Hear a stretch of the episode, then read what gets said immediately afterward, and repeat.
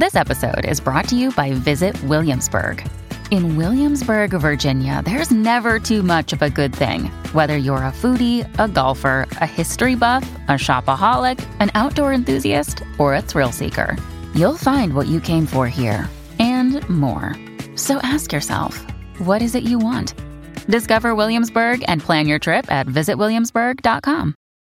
Before I begin tonight's story, let me tell you about my Patreon. There are over 250 posts ranging over four years of narrations, discounts, little insights into the work I do in my life, and it keeps growing. For the price of a cup of coffee, you could get access to all of it. If you want my signed books, well, it's a bit more. If you want some CGS stickers, it's just about two coffees a month. Either way, it supports the work I'm doing, whether that be writing stories or books or even narrating them. Alright, that's it. Let's get on to the story. The broken blade flashed as it streaked above the desert, circling end over end, then striking the rocky ground with a clink. It lay there, gleaming in the slanted rays of the sun like lost treasure. The other half of the blade remained lodged firmly between spiky ranks of spines in the barrel cactus, only an inch of the cleanly snapped edge protruding. Alex would have cried in despair and fury if he'd had any tears left, but they were long gone. His eyes were as dry as the sandy soil he knelt on. His head pounded and his muscles cramped anew aggravated by the effort requiring to fling the knife away in disgust. It was late afternoon on a Sunday. He'd run out of water 24 hours ago, every cell in his body aching for replenishment. Though his meager supply of food was a distant memory, driving thirst had long since made him forget the hunger pangs. A long forgotten scene had pushed to the forefront of his brain someone in a nameless movie, a western, cutting into a barrel cactus and drinking the life saving reservoir of fluid inside it. Hope had briefly seized him, but that hope shattered along with his cheap pocket knife. His swollen tongue clumsily maneuvered a small, smooth pebble around his mouth in an attempt to generate moisture, but it was akin to coaxing water from a bag of cotton balls. Friday morning had been the start of a well deserved four day weekend. It was early May and warm, but still weeks away from the brutal heat of true summer. On a whim, Alex stuffed his sketch pad and pencils, a granola bar, an apple, and a liter bottle of water into his backpack, threw the lot into his pickup truck, and hit the road. He'd wanted to take a day trip west of Tucson since he and Jenna had moved there nine months ago, but day to day life kept intervening. Envisioning a peaceful morning of hiking and sketching the desert landscape, he sought the most uninhabited and undeveloped area possible. Leaving the city far behind, he drove still further, signs of civilization vanishing bit by bit and was delighted to finally discover an unmarked dirt road well off the beaten path. Without hesitation, he turned onto it and bumped along its twists and turns for uncounted miles and minutes until the road became little more than a trail. Small desert shrubs and grasses whipped the sides of his truck as he drove. Carefully coaxing the reluctant truck up a small hill, steering through an obstacle course of large rocks and gaping crevices. He navigated a particularly primitive stretch. The reward at the top of the rise was a stunning view of unbroken miles of Sonoran desert, its rocky ground green with spring, and surmounted by an impossibly blue sky that wouldn't know clouds until the monsoon season started in July. With the engine idling and both windows rolled down, he paused to take in the view, crunching the apple. Dry desert grasses waved gently in the warm breeze, and a profusion of spring green leaves sprouted from a nearby ocotillo. A noisy dispute between two cactus wrens caught his attention, and so absorbed was he in his surroundings that he didn't at first notice the small flames licking the right side of the truck's hood. By the time the dancing motion of the fire registered in his peripheral vision, small flames had become large ones, hungry for more fuel and sending searing feelers up the windshield. He stared in disbelief for a second, and then, in a panicked single motion, grabbed his backpack, flung open the door, and fled, his discarded apple rolling down the dirt trail in his wake. Assisted by the breeze and the open windows, the engine fire swiftly and greedily spread to the cab, gradually petering out and dying after a brief but savage feeding frenzy. When smoke stopped belching from the engine, Alex cautiously approached and surveyed the ruins. His truck was a useless, smoking lump of metal. The ignition melted and the engine fried. Burned scraps of his jacket littered the blackened passenger's seat like confetti, and his phone, his lifeline, lay shattered and warped on the dashboard next to the now defunct GPS system. He took stock of his situation. He had no transportation, no phone, and no real idea of where he was. Jenna was in Ohio visiting her family for the first time since the couple moved to Tucson, and she wasn't expecting to hear from him until Monday afternoon. He wasn't due back to work until Tuesday morning, and in any case, he hadn't told any coworkers about his excursion. The odds of encountering someone else traveling the rough, overgrown road any time soon seemed infinitesimally remote. Stay with your vehicle. He had read that somewhere, and so he stayed for a while, but the charred interior offered little shelter, no resources, and no hope of rescue. Mentally replaying the miles of dry, uninhabited nothingness covered to reach his current location, he realized that retracing the path was an impossible task. Heading northeast across the desert as the crow flies, however, he'd eventually intersect with the highway. A long hike, but better than the alternatives. With a resigned sigh, he pried his dead lump of a phone off the dashboard with a stick, adding its still warm carcass to the backpack on the off chance it might magically return to life. He then strode off a granola bar, three quarters of a liter of water, and the expectation that he'd be home before evening. As he strode through the morning and early afternoon, he reflected that his faithful gym attendance and regular morning runs were paying off. He was in good enough shape to handle a long hike. Even so, he found it uncomfortably warm. The temperature had risen to the mid 90s, causing his throat to prickle with thirst, and the level of water in his bottle to diminish as though it had sprung a leak. A pair of rugged ravines and a thick patch of prickly pear cactus forced detours, and with the sun directly overhead, it became more difficult to tell what direction he was headed. By late afternoon, he'd walked through miles of desert with no hint of a human presence. The breeze blew effortlessly across the landscape, unimpeded by any man made obstacles. When at last the sun dipped low on the horizon behind him, and there was no sign of the highway, he felt his heart pound and his chest heave as he tried to squelch feelings of panic. As darkness finally fell, so did tears of frustration and disbelief. Sticky all over with dried sweat, stabbed by hunger pangs, his fair skin burned sunset red. He shouted futilely for help, but received not even an echo in return. The quarter moon rose, going about its business as it had for millennia.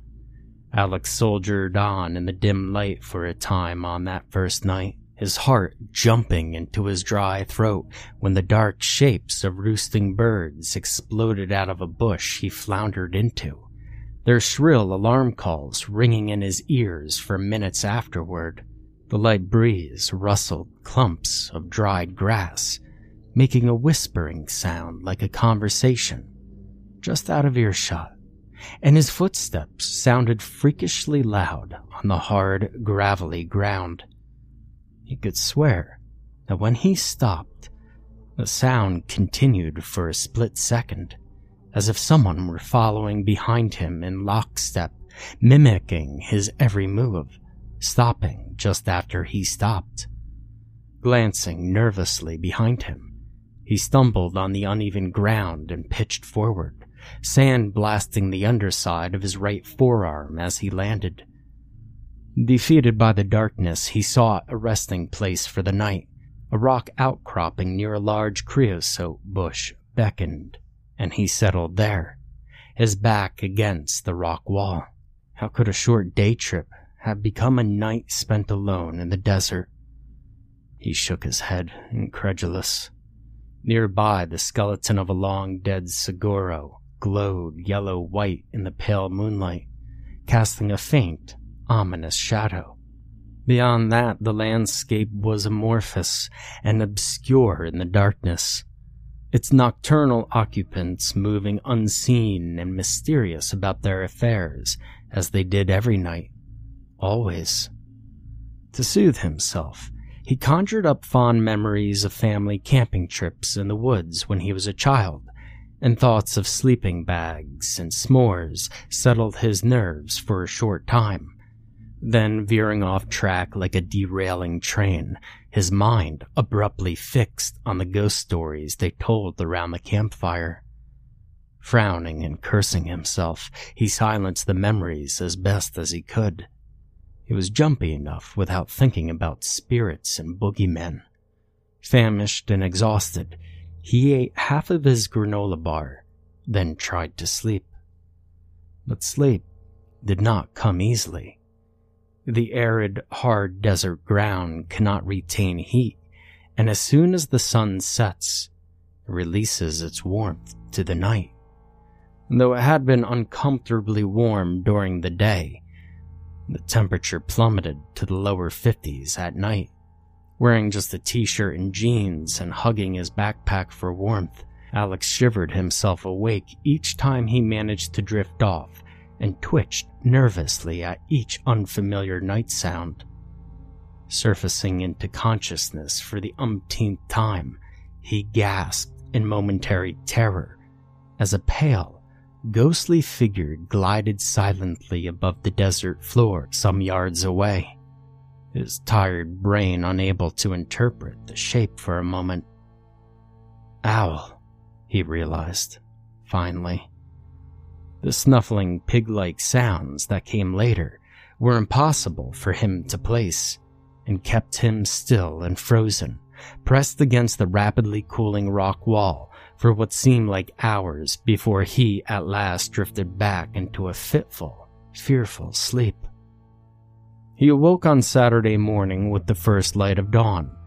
His fleeting hope that the whole excursion had just been a bad dream dashed as soon as he opened his eyes. His water supply rapidly diminishing, he devised a new strategy. He would travel during the cooler part of the day and rest in the afternoon. Surely he would have to find the highway before noon. Yesterday was discouraging but the new morning gave him a burst of optimism. The day was a blur of walking and resting, the beauty of the landscape and the clear cerulean sky long since lost on him. Evening found him painfully thirsty and hungry after another hot day, and eventually forced to numbly accept that he would be spending a second night in the desert. The bottom of a small rocky hill near a shallow ravine, becoming his resting place for Saturday night. The now empty water bottle rattled hollowly against the melted phone as he dropped his backpack and settled in with his back to the stony hillside.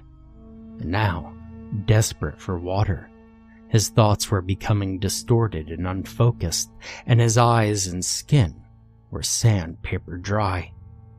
He gingerly prodded the abrasions on his right arm. They'd been screaming for attention all day, red, angry, and starting to swell. As darkness encroached once more, he used his small pocket knife to pick cactus spines out of his jeans and hiking boots, his mind wandering in near dreamlike state.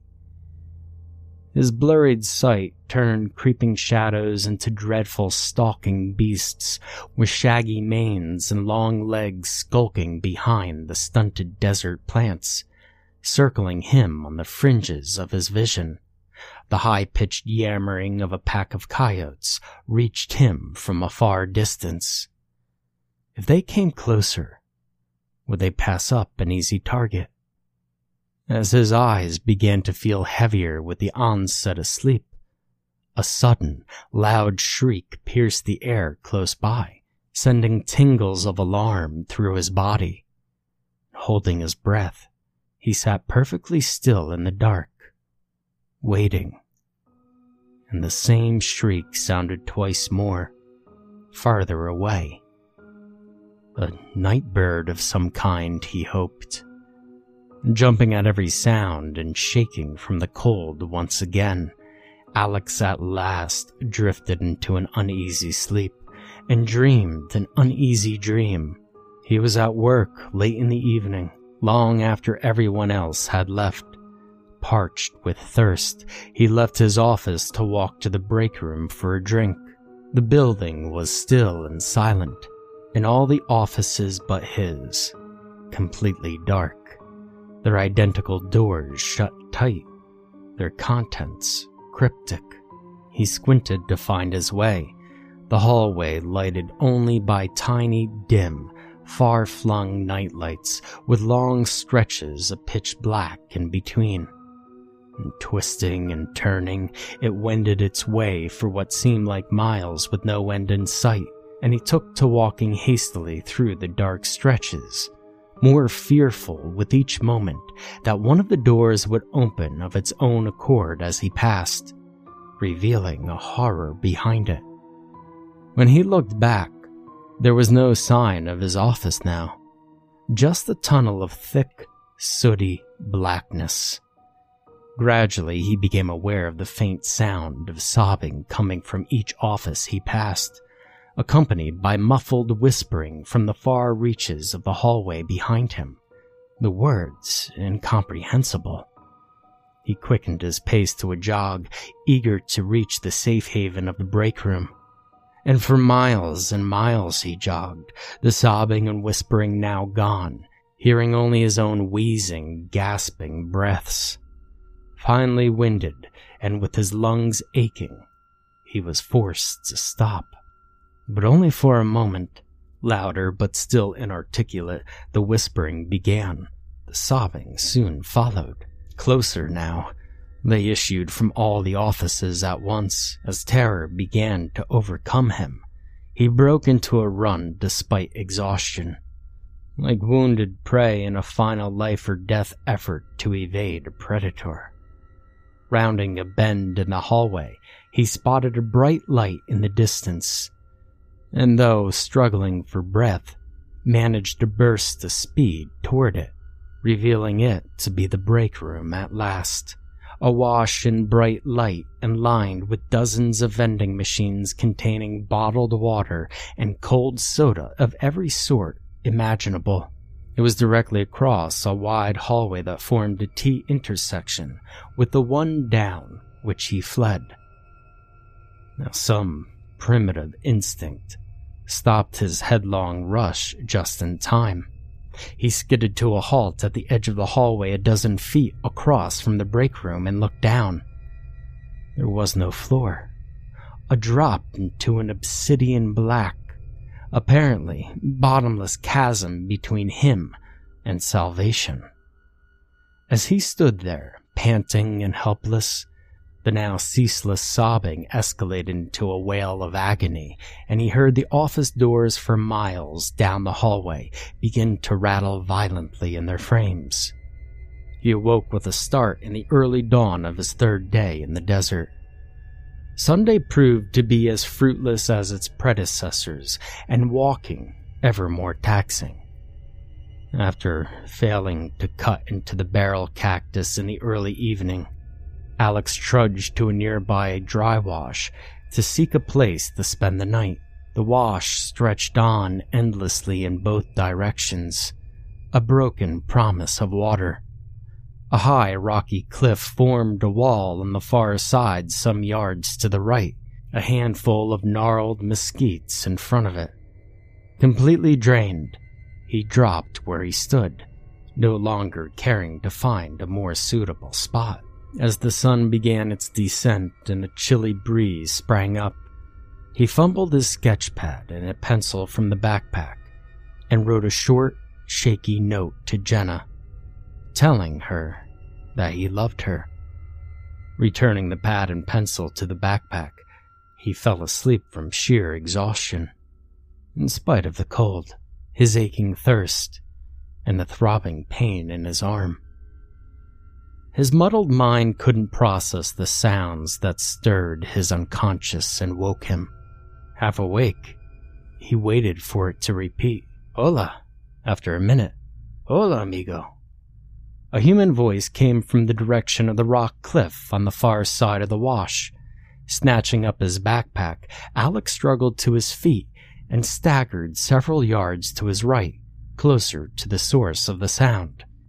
His view of the cliff, dim at best in the moonlight, was further obscured by the clump of mesquites in front of it. Aquí, the voice entreated. Climbing down the insufficient bank and crossing the wash revealed a shallow cave in the rock cliff only a few feet above the wash bed. A ridge of dirt and rock extended several feet in front of the cave entrance, making a natural walkway. And on that walkway stood a dim figure. By its voice, a man, waving his arms above his head. Hallucination? Dream? While either was possible, Alex tentatively called. Hello? Hola, came the reply. Not Completely trusting his eyes and ears, Alex closed the remaining distance to the rock cliff, scrambled stiffly into the walkway, and approached the figure cautiously, fearing it would dissolve into nothingness, a figment of his imagination. As he grew closer, the moonlight brought to light a man of a small stature and slight build, clothed in well worn blue jeans, a light brown t shirt, and a black windbreaker with neon green stripes starting at the neck and running the length of both arms. His dusty, scuffed boots had seen many miles of travel by foot. Jet black, wavy hair merged into the black of the cave interior behind him, and from what Alex could tell, his eyes were equally dark. An oval, silver pendant hung around his neck, gleaming faintly as it caught the light. Tiene agua? questioned the man with hope in his voice. Alex knew only a handful of Spanish words. Agua was water, the lack of which he felt keenly. No, he replied, shaking his head, his swollen tongue making speaking an arduous task. Un coche? The man asked next. Seeing the confusion on Alex's face, the man mimed steering a car. No, I did, but it doesn't run anymore. Alex responded, then realized the man probably couldn't understand him. Do you speak English? A flash of white teeth appeared in a slight smile. The man lifted his hand, holding his index finger and thumb close together. Little he responded. He then thrust his right arm out, inviting Alex to shake hands. Me llamo Jose Luis, he offered. Alex shook hands, introducing himself, gesturing toward the interior of the cave. Jose Luis invited him inside, out of the cool breeze. The cave was little more than a hollow, scooped out of the cliff in some distant era, wide, but not very deep. with a ceiling that sloped downward as it reached the back. When his eyes adjusted to the dark interior, Alex could just make out a battered backpack, a baseball cap, and two empty milk jugs lying on the left side, about halfway back. Evidently, the only possessions Jose Luis had carried with him across the border. The milk jugs, he guessed, formerly held water. Hardly daring to hope, Alex asked, Do you know how to get to Tucson? Jose Luis nodded with a slight smile. Si. Voy a Tucson para encontrar trabajo, he replied, pronouncing it Tucson. Whatever that meant. Alex didn't think it answered the question, and so tried again. Which way is Tucson from here? Alex pointed first one direction, then another, and gave an exaggerated shrug of his shoulders. Um, donde Tucson? Moving to the front of the cave, Jose Luis turned to the right, and with no hesitation or sign of doubt, pointed northeast.